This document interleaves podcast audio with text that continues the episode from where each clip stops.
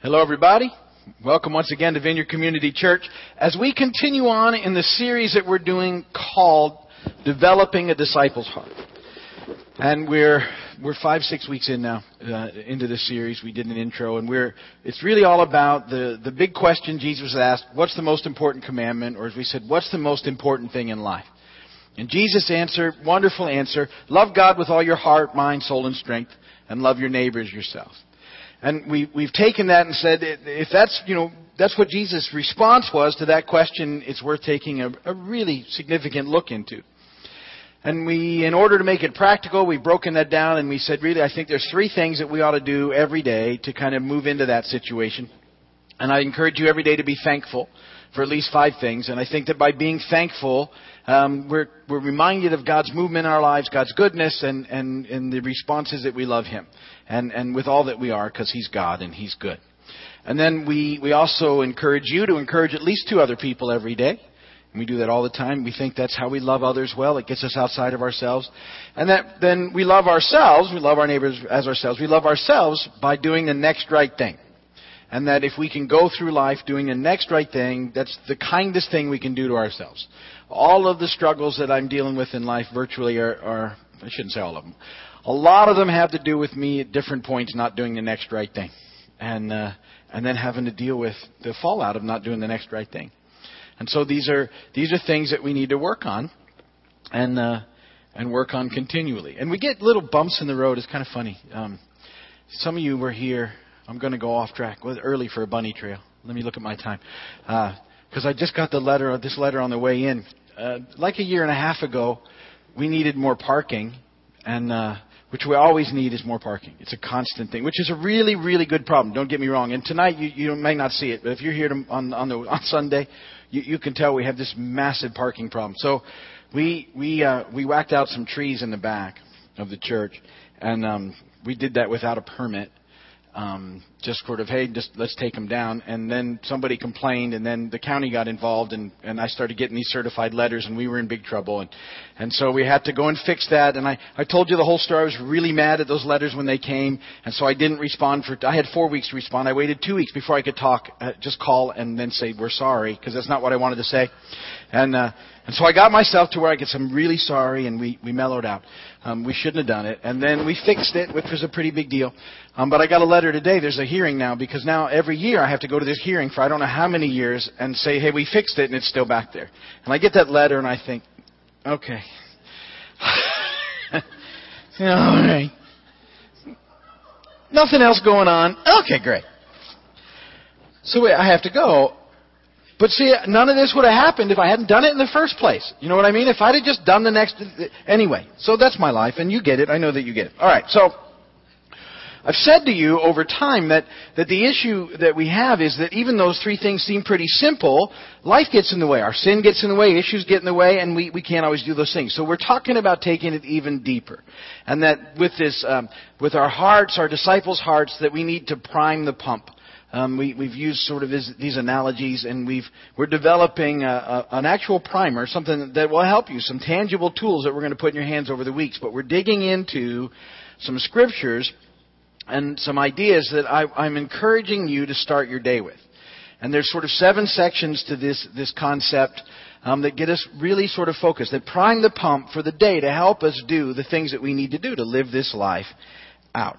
And and so um, you know those sections we're talking about are getting focused and getting thankful and getting connected, getting dressed. That's about the armor of God. Getting encouraging, um, get her done is one I added because I like, and then get her done with a question mark, which is an end of the day review. So we're digging into these things. Each of these sections has scriptures that we're going to look at. And, and right now we're talking about the importance of getting focused. And we're using Hebrews 10, 19 through 25 in order to do that. And that, that these verses are ones that we can meditate on every day as we get started, and they help us. And they're all about um, going into the most holy place, that we have access into the throne room of God in Christ. And that, uh, that we're talking about how, how amazing it is that, that we have this access. We've looked at Old Testament passage about what they had to go through to get a guy in there once a year, what they had to go through to get the Levites even into the tabernacle, just to, so they could take care of business. Well, was was so restrictive, and now in Christ we have access into the most holy place, the literal presence of God, twenty four seven.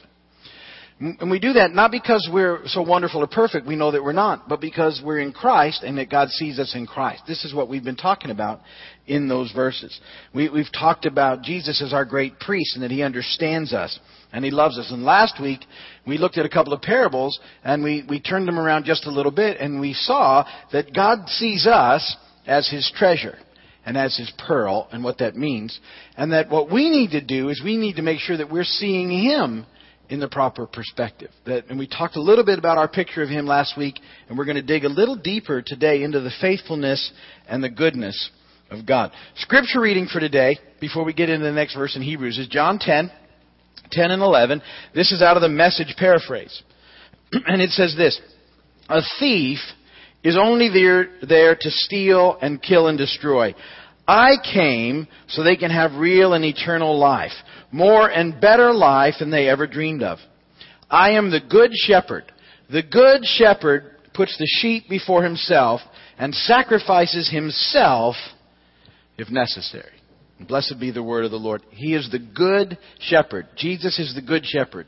Jesus is always good. Jesus is only good. And I want to talk about that today. Now, Hebrews 10:23, that's the verse we're looking at in, in, in our section, is, is let us hold unswervingly to the hope we profess, for he who promised is faithful. Faithful. Therefore, brothers, since we have confidence to enter the most holy place by the blood of Jesus, by a new and living way opened for us through the curtain that is his body.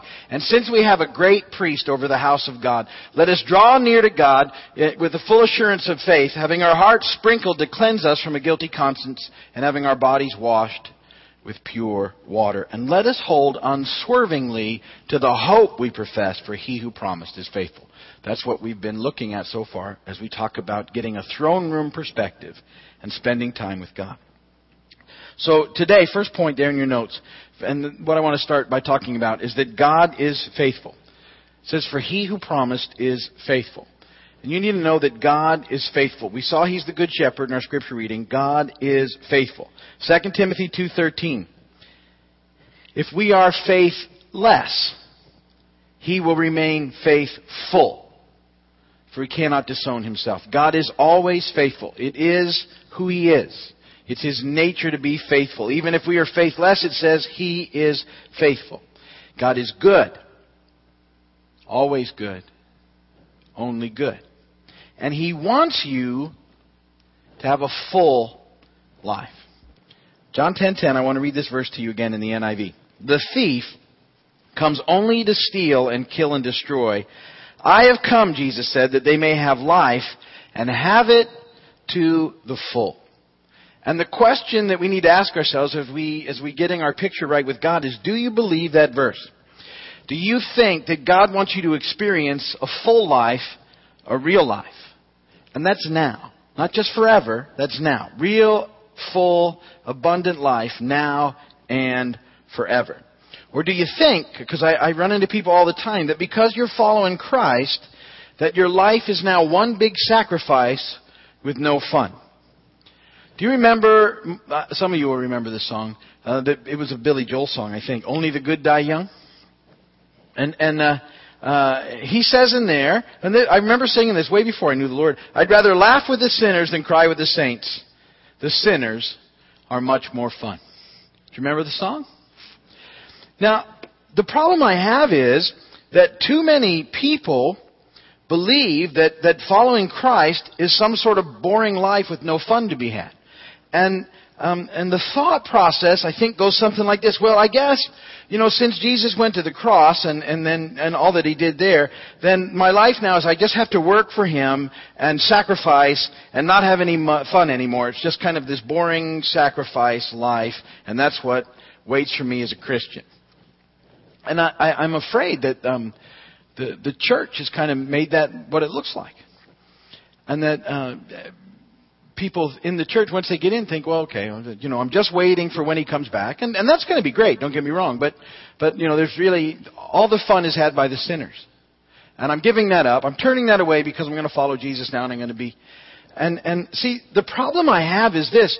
Does that sound like a full life to you? I'm, I'm not saying that sin is where the fun is. I'm just saying that just because you're trying not to do that and you're doing the next right thing doesn't mean that your life isn't full. And we have this bad concept that's, that's messing us up. And it, it takes too many people who are believers and makes them miserable. And that's the side that they show to the world.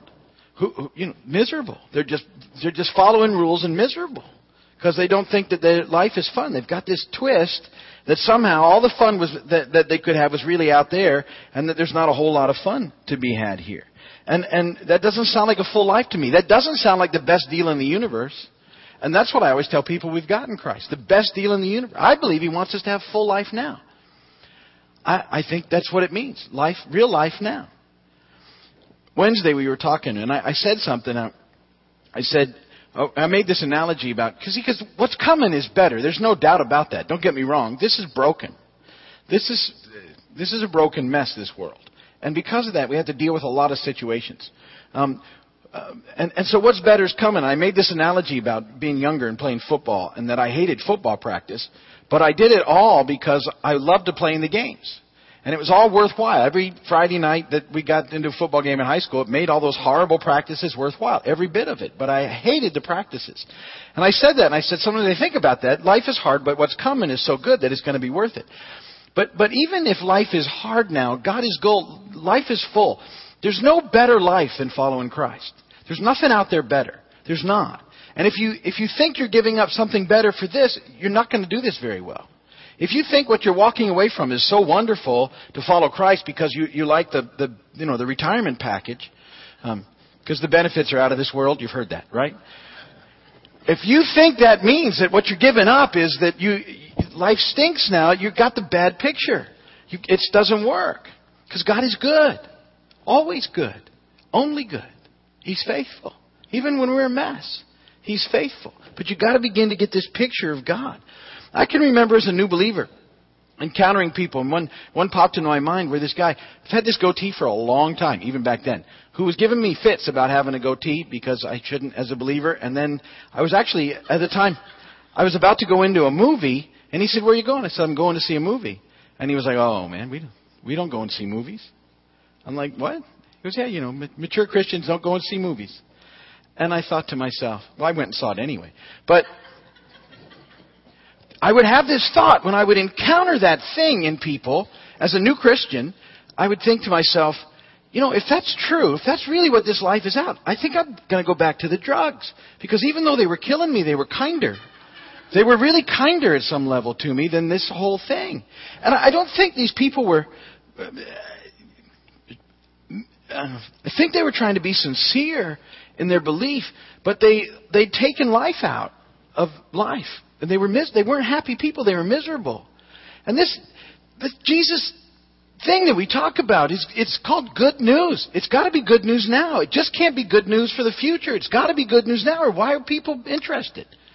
It's the it's the best thing there is. If I still believe that, if there's something better out there, I, you know, I'm gonna what this is it. But it has to be good news we have to live it that way. And so, so we have to get this concept in um, because if God's not good, we're not going to want to run and connect with Him every day.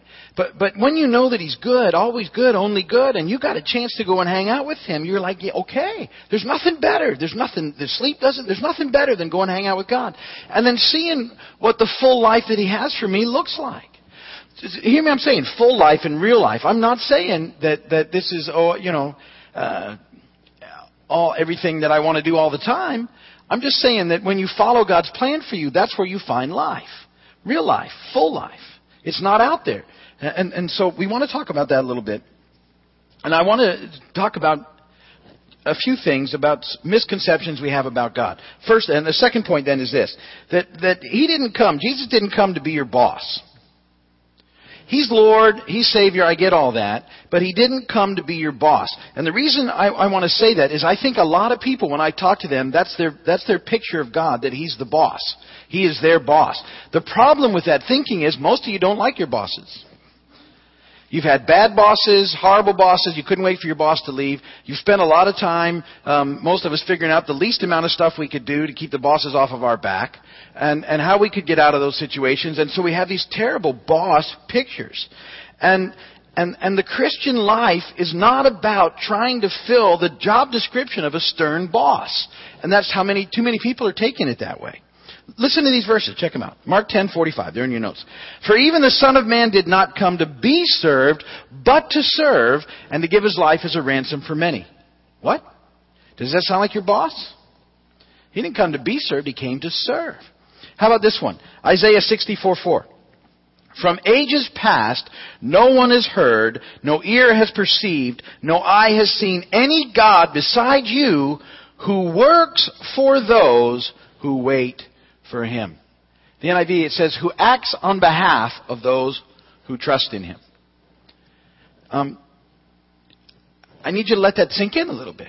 Because I think what most people do is they come to Christ and they, okay, now I got to work for him. It's all about me sacrificing for him. Well, he's done some stuff, so, so now that's what my life looks like. It's duty, and it's, it's, it's, this is life. But, but that verse, Isaiah said, God works for those who wait for Him. He acts on behalf. He's not your employee by a long shot, but He acts on behalf of those who wait for Him. Different than any God they'd ever seen throughout history. All these little G gods that they had to try and pacify with horrible sacrifices, and they were just trying to keep them from, you know, smiting them. They spent their whole lives trying to not be smote by their fake gods and giving up everything they could. And here comes the real God, and they finally get out that God acts on our behalf. He's not out to smite us. He, he wants to bless us. He wants to help us. But we go, well, that's not right. He, I got to work for him. He needs me. It's my duty. It's my obligation. Listen to this in Acts 17, 24 and 25. The God who made the world and everything in it is the Lord of heaven and earth, and does not live in temples built by hands. And he is not served by human hands as if he needed anything, because he himself gives all men life and breath and everything else. What? He came to serve. He acts on my behalf. He gives me life and breath and everything else. What? He's not your boss. So we need a better analogy. So here's one. Point number three. He is your daddy. He's your daddy. He's your papa. Romans 8:15 For you did not receive a spirit that makes you a slave again to fear, but you received the spirit of sonship and by him we cry abba Father.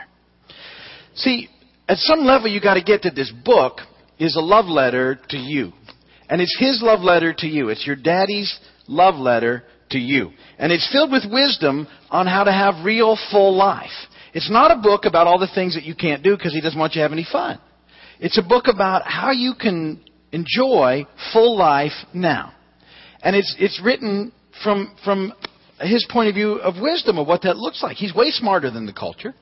And, and he says, look, here's, here's, here, I love you. Here's, here's what you need to do to have full life. And, and this analogy is good if you had some sort of good father experience in your life. But, but our culture is so broken now, this falls apart pretty quick.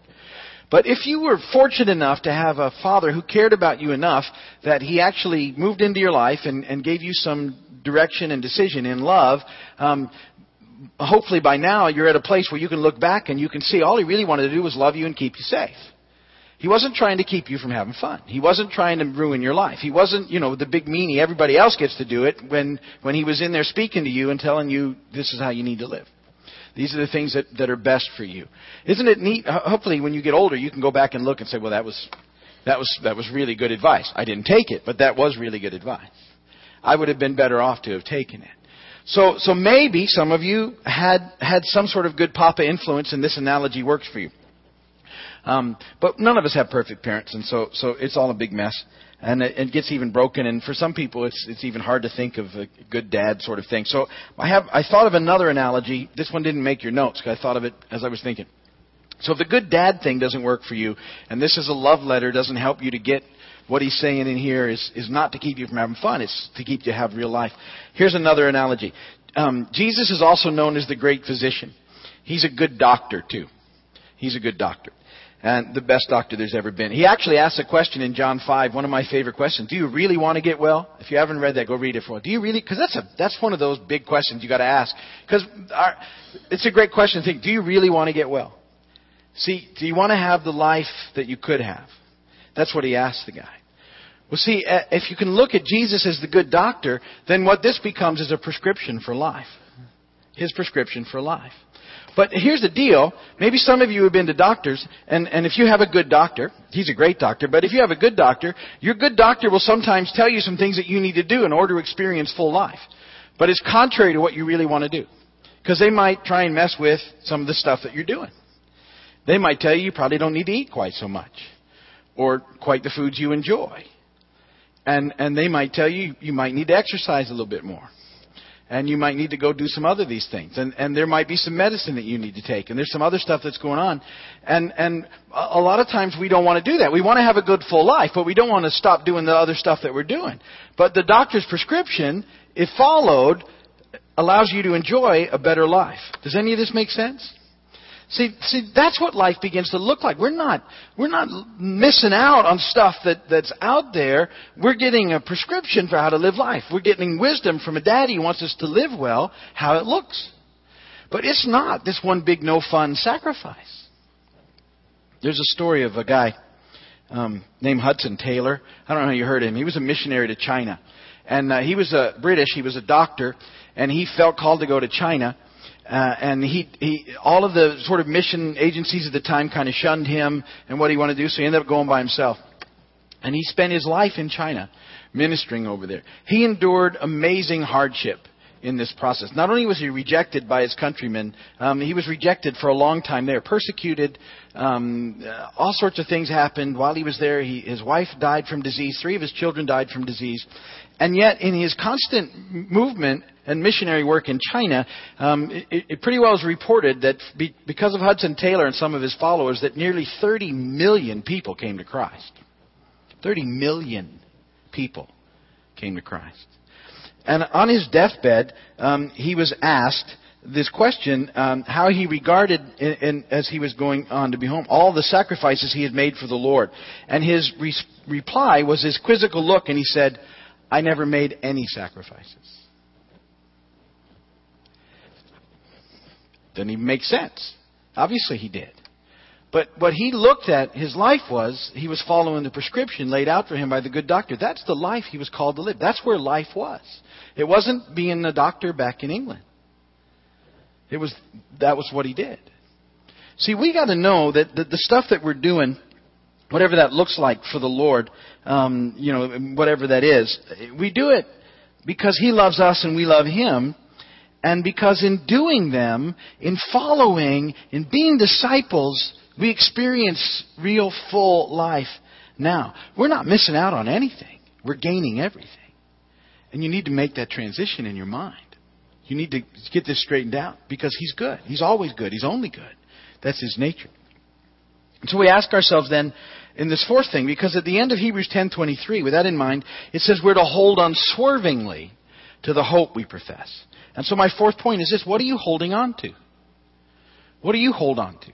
Are you holding on to the hope we profess? Or are you holding on to something else? Do you hold on to worries? Do you hold on to fear? Do you hold on to anxiety? Is that what you feel yourself grabbing a hold of? Whenever it comes up, it's immediate and you just you just get a hold of it and that's what you're hanging on to. Or, or do you hold this onto my way? I'm going to do it my way. It's my way. That's it. I want what I want. That's all there is. I just don't care. See, because maybe without realizing it, whatever you hang on to is kind of what you're putting your hope in. And, and it's no good unless your hope is in Christ. You won't find life there. See, Jesus, in, in Colossians 1.22, it says, To whom God has chosen to make known among the Gentiles the glorious riches of his mercy, which is Christ in you the hope of glory. We're back to that idea Christ in you, being in Christ. See, it's, it's only as we get a hold of this that everything in life that's worthwhile is found in relationship with Him. Everything. Now and forever. It's the absolute best deal in the universe. It is tremendously good news. You're not required to sacrifice anything because the things that you're walking away from are no good for you. The sin that beckons us See, here's the, here's the worst trap and what the enemy does. You watch people who've gotten stuck in sin, and, and see, the, the thing is, even the Bible says sin is pleasurable for a season, but watch people who get stuck in it, how beat up they look after a period of time. It, it just takes them down. Bad. Because there's no life in it. And we get we keep thinking that's where life life's not there. Life is found in hanging out with Jesus. And then in living out the things that He tells us to do, the best we can. We mess up all the time, and He loves us. He's for us. Grace, mercy, all that neat stuff. But it's this decision every day. Okay, God, I want to do it Your way. I want to do better today than yesterday. Not, and it's not a. It's it's where life is because it's the best deal now anywhere. Real full life, and He wants you to have real full life. He wants you to enjoy life now and forever. He puts a lot of neat things in our lives because He's good. Always good. Only good. That's what he's like. That's who he is. And, and that's I, I, my hope is, my prayer is that that's how you see him. That, that as we encourage you to go into his presence, that we shake loose all of those things. He's a big meanie. He's out to get me. He's just waiting for me to mess up so he can pounce on me. He doesn't care about me. Life's no fun. It's a big boring thing. But I guess you know I get the eternity thing. So now it's all big sacrifice for me. I can't have any life at all, and and I'm just going to be miserable. And if I see anybody having fun, I'm going to try and stop them because I'm not allowed to have fun because I'm a Christian, and I'm going to shut that down and tell them, no, you can't do anything fun anymore. Why don't you come and follow Jesus with me? it's not much of an invitation, is it? Come and be bored. Let's see how many people we can go out and get into the kingdom. Come and have a terrible life now. That's what we got for you. Better, better in the future, but now just miserable, terrible. It's not the deal. It's good news. We have good news. We have, we have the ability to have relationship with God now in this broken, fallen mess. And then he helps us to get away from the stuff that's no good for us, that the enemy's throwing at us and has somehow highlighted into this is what life looks like. It's a false life. He's only come. The enemy's only come to steal, kill, and destroy. That's all he's come to do. Everything that out there that isn't from God is, is trying to steal life from you. And masquerading itself like he does as light and life. It's not. There's nothing out there that's worth it. Only Jesus. Because he's good. Always good. Only good. And He loves you. What a great deal. Best deal in the universe. I encourage you again. Start every day thinking about these things, about this amazing love that He has for you. And we'll continue to, to dig deeper and we're going to continue to press on in these things in the next week. But just go today knowing that He's good and that He's faithful and that He wants to hang out with you and that life is found in doing that with Him. Amen? Amen. If you're watching my video, thanks for watching on television. God bless you guys. If you need anything, call us, write us, go to our website, email us. We'll do whatever we can. And uh, we appreciate your time. We know how valuable it is. So thank you for spending it with us.